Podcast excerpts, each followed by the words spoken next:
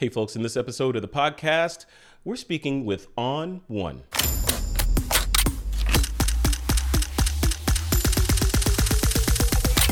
This is TWIP. Hey, welcome back to another episode of This Week in Photo. I am your host, Frederick Van Johnson. Today on the show, I have Dan Harlacher. We're going to be talking about ON1 Software. You may have heard of the company, they've been around for quite some time, but we're going to dive into a couple of things. We're going to talk about who what the company is designed to do, what their main goal in life is, what's the purpose of the company. We're going to talk about some of the software that they put out for folks to create images from, and we're going to talk about hopefully I'm going to pry some of the future facing things if we can out of Dan, see where uh, where things are going. Dan, welcome to this week in photo, man. How's it going? Hey, thanks, great to be here. Thanks for having me. I'm excited to uh, show you guys what we got. Yeah, I'm excited to talk about this. This is this is really cool. It's been a long time coming getting you on the podcast. Thank you for uh, thank you for doing this on a Friday afternoon, no less, and it's close to beer o'clock, right? I know I don't have a beer yet, so you don't have a beer. Neither do I. I have a cocoa beer. Um, yeah, so I'm I'm excited to chat about this because it's uh, you know, I'm always excited to talk about things that help photographers ex- exercise and do the things that they want to do. And it's so funny. You look at the world of imaging, and I've been I've been in this game. I hate to put the rings on the tree, but I've been in this game since let's say a long time. Let's let's use Photoshop as the as the marker. Uh, I started using Photoshop in version two. That was a version mm. bef- before layers, right? That was before layers showed up in version three. Uh, and you guys are taking that ball and doing some amazing things with pushing pixels around. Let's. I want to start with an introduction to you first. You know, like Dan, who are who are you, and what's your function at the company, and what do you bring to the table for ON1? Let's start there. Sure, sure. Well, I'm Dan Harlacher. I'm currently the VP of product at ON1 but I've been a lifelong photographer. I started with Photoshop 2.5 back in college, so just wow. before they introduced layers, and obviously that was a, a big deal. But all of college, you know, I was going to school for photography, and it was all film back in the day, film and darkroom. And uh, I worked as a commercial photographer. Then I owned a wedding photography, wedding and portrait studio. And actually, my wife and I still have a wedding and portrait studio uh, here. That's actually where I'm at today, is upstairs in the office of the studio. Uh, but luckily I sat on an airplane next to the right person and next thing I knew I became a product manager. If you guys aren't familiar with a product manager, they're someone who works in software. They interface with the customer, they kind of figure out what it is that they want, what are the problems that need to be solved, and then they kind of work with the engineers to come up with ways to solve those problems. And I started doing that, oh gosh, almost 20 years ago now. And, uh, you know, I started with ON1 15 or 16 years ago as kind of their, their first product manager. And uh, when we started with Photoshop plugins only, and this is, this is even before Lightroom was even a thing. Uh, yeah. Lightroom came out. We started to build plugins for Lightroom, plugins for Photoshop, plugins for more solutions. And then we ended up kind of turning those into standalone applications that address all the needs that photographers have today. Yeah, yeah. And that's where we are. I mean, you know, there's a, a bunch of things to talk about. So, you know, looking at the website, I'm on the website now. There's all kinds of software that photographers go to the website and then sort of drool after, right? And the the mm-hmm. main and correct me if I'm wrong, the main flagship app is the photo the ON1 photo raw app, right? So take me into that world or, or better yet take me back and take me into the suite of apps which one came first and then you know the kind of supplementary lineup after that Sure. Well, when we when we started the company many many years ago, we started off with uh, some fairly well known plugins. You guys may have heard of Photo Frame and Mask Pro and uh, Photo Tools. We even did some QuarkXPress plugins way way back mm. when the mm. company started, mm. and you know we kind of started to build our, our own tools, our own plugins that were unique and different for us. Of course, Genuine Fractals was one of our earliest plugins as well for resizing your photos. But uh, the more that we built, the more our customers said, you know, we just want to do everything in ON1. You know, we love the way you guys build stuff so much that we don't want to have to use these other apps. So we built a browser, we kind of combined them together, and then probably uh, six or seven years ago, we came out with Photo Raw. We built our own raw processing engine from the ground up. It's all based in the GPU, so it's super fast, much faster than any of the raw processors at the time. Uh, and then that's kind of where Photo Raw came from. That was kind of the first all in one. It kind of combines, uh, if you will. Imagine if Photoshop and Lightroom had a baby, that would be Photo Raw. So yeah. it does all of the browsing, cataloging, all of your culling, all of your basic raw processing, all of your retouching, but then it also can do that on layered files. You can actually combine multiple raw photos together, still keeping it 100% non destructive. When we've added effects and portrait retouching and sky replacement and pretty much everything else a photographer could ever want into a single platform. I love that. You know? I, I got to take a pause and, and just let you know that the, the this week in photo community, particularly our, our, our little private community, it turns out that the, I would say a good 85 to 90% of the photographers in there love cats. I've just got to tell you. so I'm just gonna say you just sold a bunch of I don't know if it was strategic, but you just sold a bunch yep. of software because of the cameo and the photo bombing of that cat back there in the background. Yeah. yeah, that's that's Carlos, one of our studio cats. We have two studio cats, and our our dog uh, Luna is hiding back there somewhere with my my wife Whitney, who's also a photographer. So she's hey, over there hey, editing Whitney. a job while we're talking. So that is awesome. Hey, I was going to put that in there. So the the TWIP folks that are listening to this, they know who I'm talking about. They love their cats. You know, our meetings are full of cats all the time. Um, yeah and dogs and dogs too. Dogs get equal treatment. Um, yeah. So yeah, so just just back to the, the the task at hand. So the you looking at the positioning of the software so you mentioned a bunch of pieces of competing software out there right and mm-hmm. and competing technologies like sky replacement you know sky replacement showed up and then now there's a lot of sky replacement out there uh, you guys have been in the game forever like since before lightroom since you know which is i that's crazy so what where do you see where do you see ON1 fitting in the in the industry? Is it an alternative? Are you looking to become the next Adobe? Are you supplementary to Adobe, and you guys are in a in a friendly co-opetition type arrangement? Like, where what's the positioning that you see that the company sits in? That's a great question. Uh, the way that I think about it is we're a technology company and we're a photography company. So mm-hmm many of the guys who work there, like me, are photographers. We just want to build technologies that solve problems for photographers in unique and better ways. And we're going to put that out in whatever works for people. So that's why we started as a plugin company. That's why we still make plugins today. So a lot of those cool technologies will work in whatever you use. So if you use Photoshop or you use Lightroom or you use Capture One or Affinity or Corel or Apple Photos, it doesn't matter. We take those great technologies, we make them available there. But then there's also people that kind of want it all in one, in one platform, and they want to be able to have that non-destructive editing. And to get that true non-destructive editing, you have to kind of own the whole process from soup to nuts. Pipeline, you know? yeah. Yeah. If there was a way that we could do that inside of Lightroom or those other apps, that'd be great. But no one's ever invented that capability. So it kind of forced our hand to go build a tool so that we could give the users what they wanted. They want to have that full on layered non destructive editing. Yeah, yeah, and that's where it is. I mean, it's it's so interesting. I'm curious. The one of the one of the buzzwords in the industry over the past couple of years, I mean, three-ish years, has been AI, you know, or buzz acronyms, right? Artificial intelligence has been out there, and, and with sky replacement, of course, being one of them, and and different areas. Where does ON1 sit with that like it, with in terms of artificial intelligence and in, in, smartly incorporating it into software where does it best fit in and where do you see things going with artificial intelligence? Oh I, I could talk on that for, for a long time so bring it. me too. This is exciting. I'm a nerd. I love this stuff. for for quite a long time and you know and ai is kind of a loaded term. There, there's a lot of different kinds of ai a lot of what we think about today are, are going to be more you know CNN's convolutional neural networks that are, are deep learning is another mm-hmm. way to, to think about it. But there's other forms of AI, and we've been implementing those uh, for for years. You know, we started off with I think our AI Quick Mask tool, which made it very simple to make a selection. Just kind of marked a little bit in green and a little bit in red, and it would automatically create a selection for you uh, using AI. Uh, we also do some AI matching for. Uh, uh, improving kind of an auto tone sort of thing.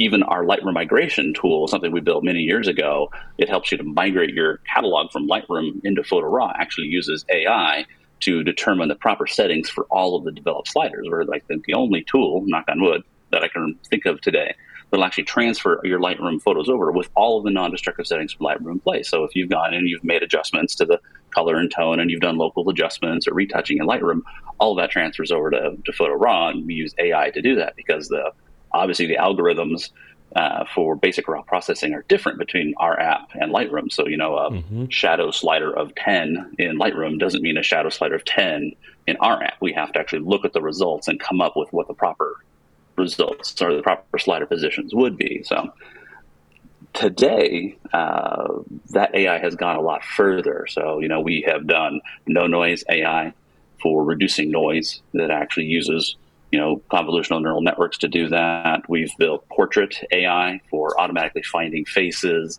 and giving the ability to smooth the skin, enhance the eyes, enhance the mouth, and do all that work automatically. And our newest one, Resize AI, that'll be coming out very soon, which is kind of the next generation of resize or genuine fractals for upscaling or uh, interpolating your photos. So those are all different types of AI but what it really comes down to is we want to make it easier for a photographer to get better looking work.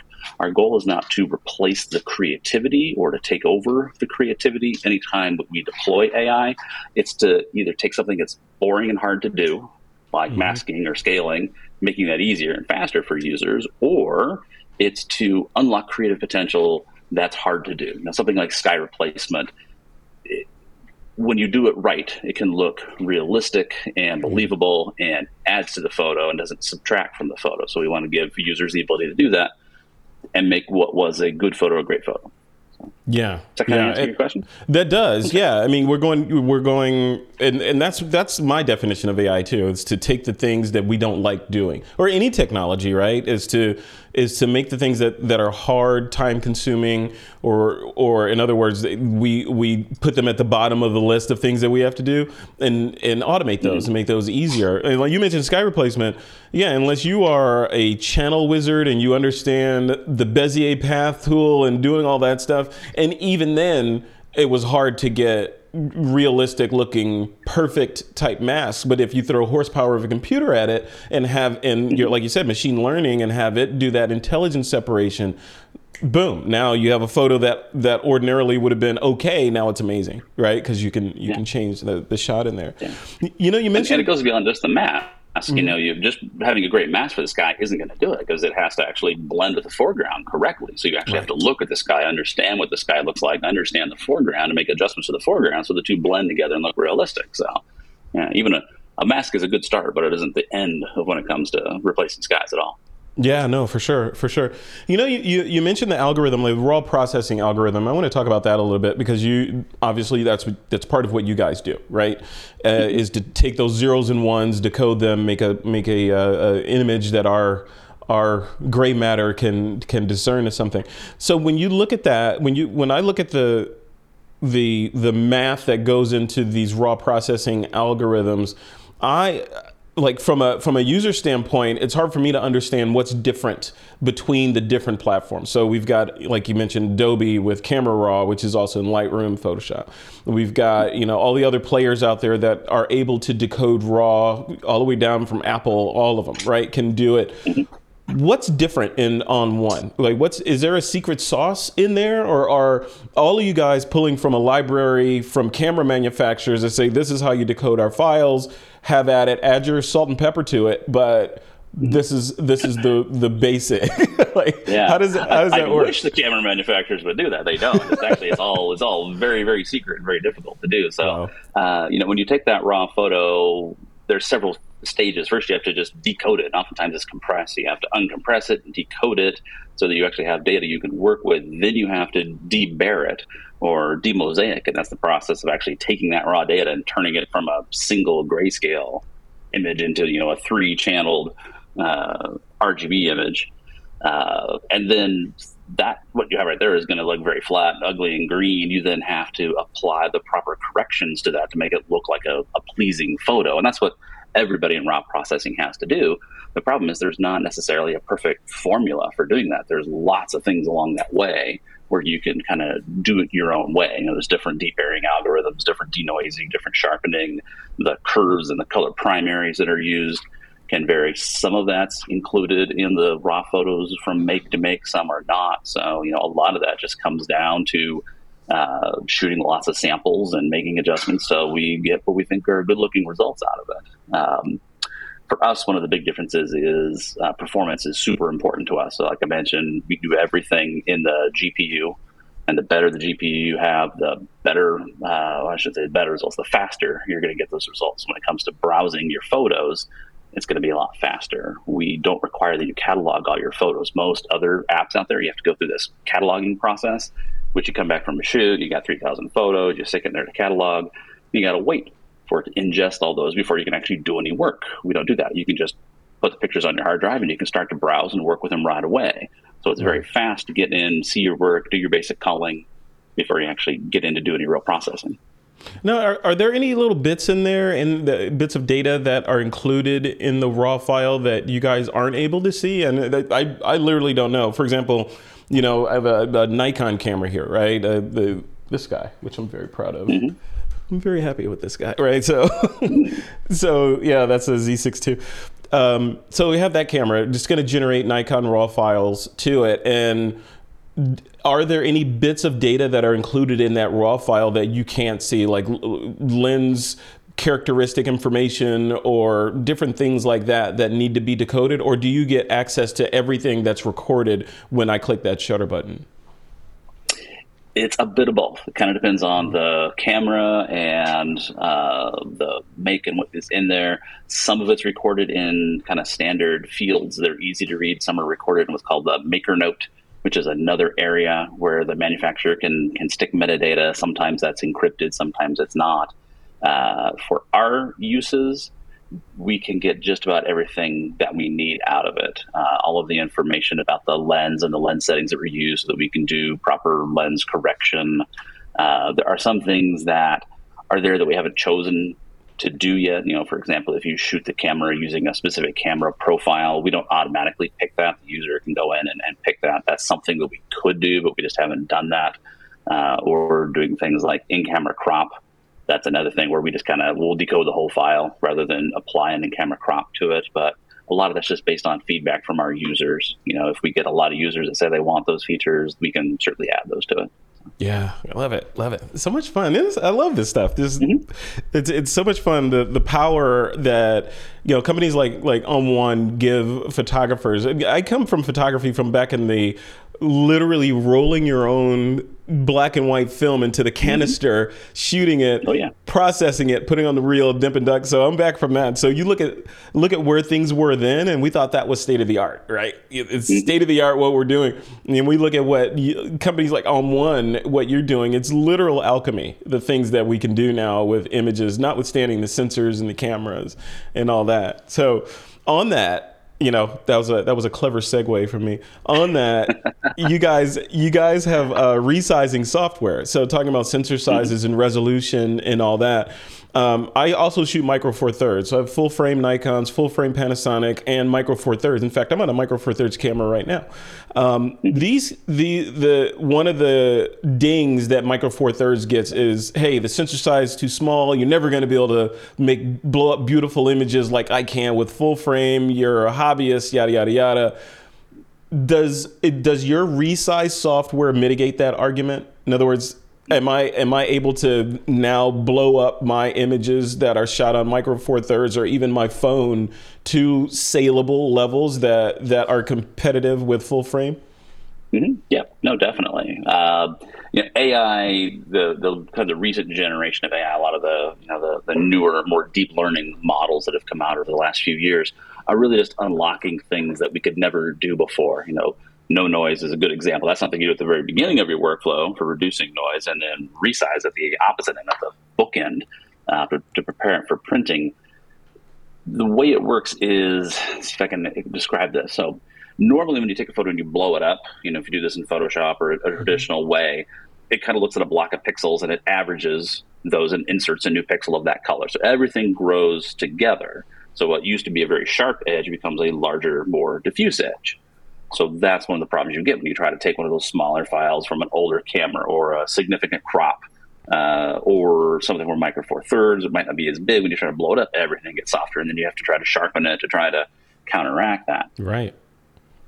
Resize AI is, is very different. It actually uses an AI model. It can analyze the photo. It can understand the textures that make up the photo and then can recreate that detail. It's essentially increasing the resolution of the file. It's pretty crazy what it can do. So it can take those small files. You know, I've done a lot of photos that are in the, you know, 2000 pixels on the long side size, you know, something that would be from like a, let's say in like an iPhone 3, for mm-hmm. example, you know, fairly old stuff. And you can blow those up much, much larger. You know, you can make a 16 by 20 print from those that from a standard viewing distance would look pretty good. What and what? Okay, what's happening though? when you're doing that, what's happening? Because, like you said, you know, uh, most photographers are familiar with interpolation, right? You know, where you can you stretch something out, and the software will average what it thinks should be in between those pixels and blow it up, but you end up with fuzzy, kind of out of focus or soft images that aren't crisp and beautiful, right? But you're not doing that. I, is there is there some sort of fractal math going in there? Like what what's happening? So what's happening yeah. to the extent that you can share trade secrets? Yeah. What's happening when you yeah. stretch it out and you got pixel A and pixel C? How do you get to mm-hmm. the, the spaces in between without making the whole thing fall apart? Yeah that's actually the really cool thing about AI. It's funny you mentioned uh, fractals. That's actually the genuine fractals used to work, which was kind of the gold standard for this for like the last 20 years. Mm-hmm. Is it would look at a photo, it would use fractals to make essentially like a, a, think of it like a like a vector framework or a you know a fractal framework. It could scale up. That would keep the edges sharp. But when it came to filling in the textures, which oftentimes to our eye is the most important part of it, it was still kind of end up using bicubic to do that. So you get softer textures with harder edges. Hmm. So it's better than what you can do with bicubic, but not nearly as good as what you can do using AI. With AI, we essentially train it with millions of samples from photos. So it sees lots of examples of all the different textures and all the different edges in the world. And then its job is to recreate those at any scale. So it can essentially blow the photo up and then it could look at that area and say, ah, you know, that's feathers or that's fur or that's tree bark or that's rock. And then it can fill it in with the proper texture at the scale that you're going to. So it's, oh. it's pretty crazy. So okay, so kind of frankly so, magic to me too. So. That is, it's a kind of magic, right? Um, mm-hmm. That's interesting. So it can fill in. So if it knows, if I take a picture of a brick pattern on a wall, right, with a with a relatively small sensor camera, and I know that my client needs it to be X size, and Photoshop's resized bicubic or whatever is not going to do it. What what your software will do is when I scale that up, it's going to say, hey, that's brick and I know brick looks like this, and I'm going to use. Is it using that brick look looks like this texture and putting it in there, or is it saying, "Hey, computer, draw some texture that looks similar to this brick that I know what bricks look brick looks like"? How how is that happening under the hood? It's, it's more like the latter. So, you know, for example, it's not just stamping an existing brick pattern over the brick is that because that wouldn't be very believable. Obviously, right. the scale would be off. You know, you couldn't just stick in a very small brick pattern. You know, it has to honor the pattern of the brick, but it understands even deeper than that. You know, the texture of the brick, the texture of the mortar, and can actually refine the edges and put the proper kind of that microscopic texture on those things so they look realistic. Yeah. Wow. So interesting. So what else? What what else is ON1 working on? So you guys clearly you have a team of like three thousand people working on the, the, the resize software. You got a team team of engineers doing raw right as these new cameras keep coming out with different raw formats and different capabilities and all that. What else? What else are you putting your horsepower on? You know, we were really focusing on those problems that are really hard to solve. Uh, you know, for us obviously we have our existing tools we need to maintain and continue to improve those. And one of the ways that we can do that is to kind of look at overarching problems that are difficult for people and come up with ways to make those better. So without tipping our hand too much uh, one of the things that people love about our products is our masking capabilities. We have a very flexible very powerful set of masking tools that all work together. Uh, you can kind of look at the newer versions of Lightroom and some of the things that they've done with masking Mm-hmm. We've been doing all that for 10 years uh, already. So that area around masking of having to create complex masks is still a difficult area. And I think that's something that we can make a lot better for users. Yeah. And that was, I mean, traditionally, right? That back in Photoshop two, five, three, four days, right? Being able to do masks was was an alchemy. You remember you remember back in the day, uh, Kai's photo tools and Kai. Krause mm-hmm. and all that, yep. right? He like he was the Steve Jobs of pixels, dropping dropping those different pieces of software out, and people would just get excited and hang on his every word.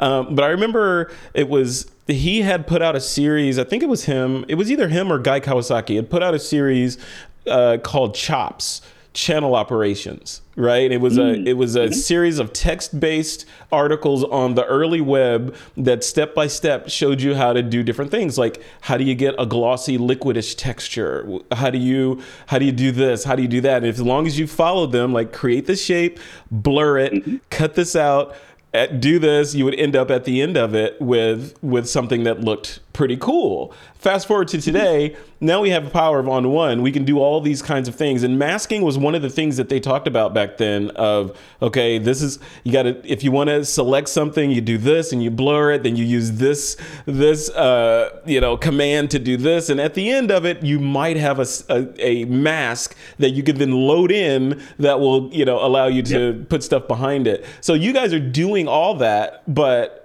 at, at, in a click, right? Take take me into that a mm-hmm. little bit more because that that part of it, I want people to understand how important that is. Just the the the power of masking and having control over a scene, not just the sky replacement stuff, but being able to say, "Hey, I have this picture of Dan in his studio. I want to put something else behind him." Yeah. You know that even in a shot like this of you would not be easy, right? With the glasses mm-hmm. and the hair and all this stuff, that would that would not be easy. But in your world, it's relatively straightforward. Take me through that a little bit. Yeah. Yeah, well, you, you kind of give me give me shivers thinking of the old days of Photoshop back where you used to have to like take a channel and duplicate the channel and then go into quick mask mode and mask on it and then save that as a selection. People always wonder why is there that save selection command in Photoshop? I would never need that anymore. And then you'd have to load that selection in because you didn't even have layer masks back in the day. So That's right. That's right. uh, yeah. Yeah. Anyway, so when it comes to, to masking in in Raw, you know everything is non-destructive in Photo Raw, and it's the same in, in our other apps that are kind of spawned off of Photo Raw, like Effects and Portrait. There's lots of different ways that you can use masks and create masks. They're used at every filter level, every layer level, every adjustment layer that you add. Yeah, all those have a mask, and each mask has a huge number of capabilities. You can start off with a luminosity mask, for example, is very popular thing to do. You'll start with a luminosity mask, but then we give you global masking tools to soften that mask or to think of it like a layers or a curves adjustment on that luminosity mask so that you can actually push it to be lighter or darker to target lighter or darker ranges, or you can even create a window.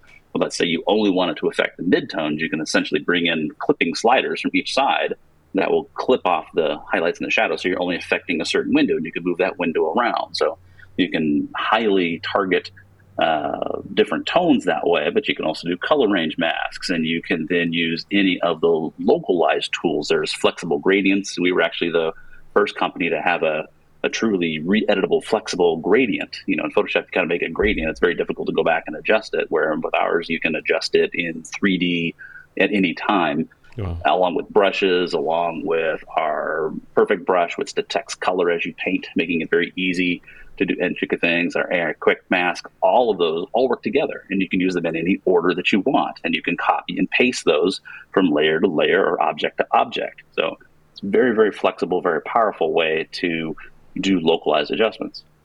Who do you who do you see as a, as the customer, the main customer avatar for ON1? Is it the is it the the beginning photographer, the amateur, the advanced amateur, or professionals that are doing what you guys are doing there? You know, working on wedding work and all that sort of stuff. Who who's the target?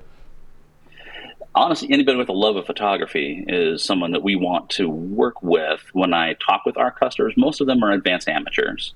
They're people who have been in photography for years. Probably a third of them are professionals, or at least make some some money at their job uh, with photography. But they're really just people who are passionate about photography and are willing to put in the craftsmanship involved to make a great photo. Yeah, They're not yeah. guys who are looking for a, a one click, you know, solution that are going to do everything for them automatically. They want to be in control. They want to create something cool. And that's really what they use ON1 for. And that's a photographer, right? I mean, the the there, there's people that that that make photos, right? You could take your phone and aim it at something, and it's going to use all its computational photography and give you an image that is a great reputation, representation of the thing that you were looking at, which is great. But that's not a photographer. I think a photographer is somebody who thinks about the composition, the the scene itself, what they want to do with it, captures the shot, then takes that shot back and realizes and pushes it to the next level of what that sh- what they had in their mind's eye. That's the photographer that captures and then develops and then shares, not Yep. Yep. capture and Yeah, share. I think. classic pre-visualization and uh, uh, I'm always amazed. You know, I, I, work closely with a, with a lot of our users, and at some point, they kind of hit this tipping point where they start to learn what they can do it ON1, and that becomes part of their pre-visualization process. Yeah. And they already know what they're going to do before they do it. They actually are in the camera and say, "All right, I know that if I if I you know use a local adjustment here and I apply a dynamic contrast here." And they've already thought in advance what they're going to do with that photo before they even push the button. And those are the guys that just create amazing work. Yeah, yeah, right. I mean, if you, you got to know your tools. If you know your tools and you know what your tools are capable of, it becomes part of the workflow. The pre-visual, pre visualization, right? If I know, you know, I can. If I know I have these superpowers, I I can leverage those when I go out to fight crime, right? So, yeah. so you know, great uh, power comes a great responsibility. It, it does, it does, absolutely. And we do have great power, right? Because we have all this software, mm-hmm. and then we have a way to to get our images out, and millions of people can see them instantly. Back in the day, when we're talking about film and processing and printing, we could spend all day perfecting an image in the dark room and be proud of it, but only a half a dozen people are going to see it in the end, right? And you're one of them. so yeah. all those those times have yeah. changed. So we have power and distribution. You know, I know I know I want to wrap up here with a with a couple of different directions. Uh, the first is mobile. So obviously, mm-hmm. mobile's I'm sure mobile's on your roadmap and you know, as these phones that Apple's putting out and, you know, all the other players are putting out, they're getting better and better and doing all these magical things that we could never have even conceived of before. What is ON1 doing to kind of help those people that are shooting with mobile and taking, you know, frankly, taking mobile more seriously going forward? Yeah. So, one of the best kept secrets about ON1 is that there actually is a mobile app. Uh, and it actually integrates with the desktop version. It's called, uh, we call it Cloud Sync when you get the subscription version of Photo Raw, you have the ability to take any of your photos and publish them so that they're viewable and editable on all of your devices, including your mobile devices for Android and iOS. And there's a companion mobile app that goes along with that that allows you to take photos. They have great built-in camera apps that give you the kind of manual focus, manual exposure controls that photographers need. They shoot raw, and then those photos actually go up to the cloud and back to your desktop computer so that you can view and edit them from anywhere. So it's a great way to share your portfolio across multiple devices. It's a great way to shoot in the field and get your photos back to your desktop computers. The cool thing about it is it doesn't require that all your originals live in the cloud. It actually creates what we call a proxy. It's essentially a, a proprietary, smaller version that maintains all of the raw information, all the tonal range, and all the detail you would in the raw file, but takes up a lot less space so that we can shuttle it around between computers and devices a lot faster. So yeah, I love it. I have like all of my photos. I think I've, I mean, I'm, I'm a heavy deleter. I'm from the old, you know, shooting slides days. So you only kept your best work by about 13,000 photos that, you know, I can view and edit from any of my devices. So that's yeah. pretty handy to be able to do. Wow, that's so cool. So all bases are covered. And then the other the other side of that is video right? So are there any plans to move into the video space? Because i want basically i want everything you're doing you know including resize everything. I want it available to me on video as well so i could do these kinds of magic tricks with moving pixels over 60 frames a second in 4k or 8k when's that coming? Can i get that?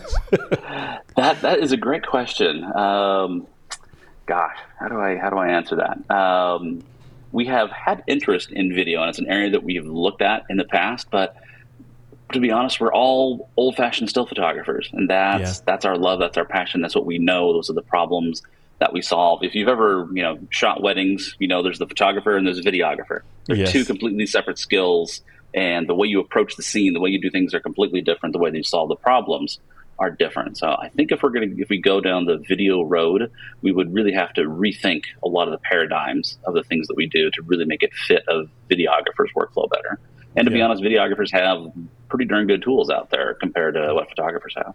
Yeah, yeah, you're right. I remember I was um, I, I was Air Force. I was a combat photojournalist in the Air Force, and I remember our unit had uh, the still photographers, you know, and we thought we were vastly superior to the video guys over there that had to carry around their giant video gear and do edit and all this stuff. But you know, we were we were running around with our Nikon's and film and all that stuff. So yeah, there was always this.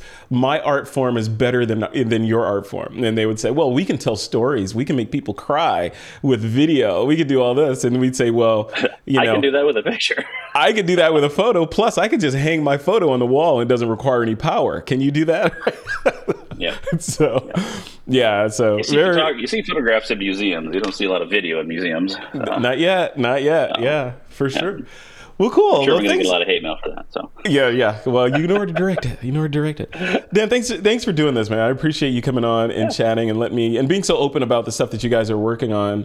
Um, if people want to want to dive in, obviously they can go to on1.com to to look at all the things that are available. But if they're if they're interested in learning more about the software and sort of diving in before they commit and press buy, where's a good location for them to kind of marinate in the world of ON1? Actually, I would do it all at ON1. Actually, we have a huge library of video tutorials. I think there's over 800 tutorials that cover every topic you can imagine, and they're from very basic, getting started, all the way up to you know advanced tutorials uh, that you have access to on the website. So I would go there, download a trial. That's the best way to do it. There's a free two week trial of every product. You can download it and give it a try. All right, excellent. All right, so we'll leave it right there. Dan, thanks for coming on. I appreciate you. Yeah, thanks, Frederick. Thanks for having me.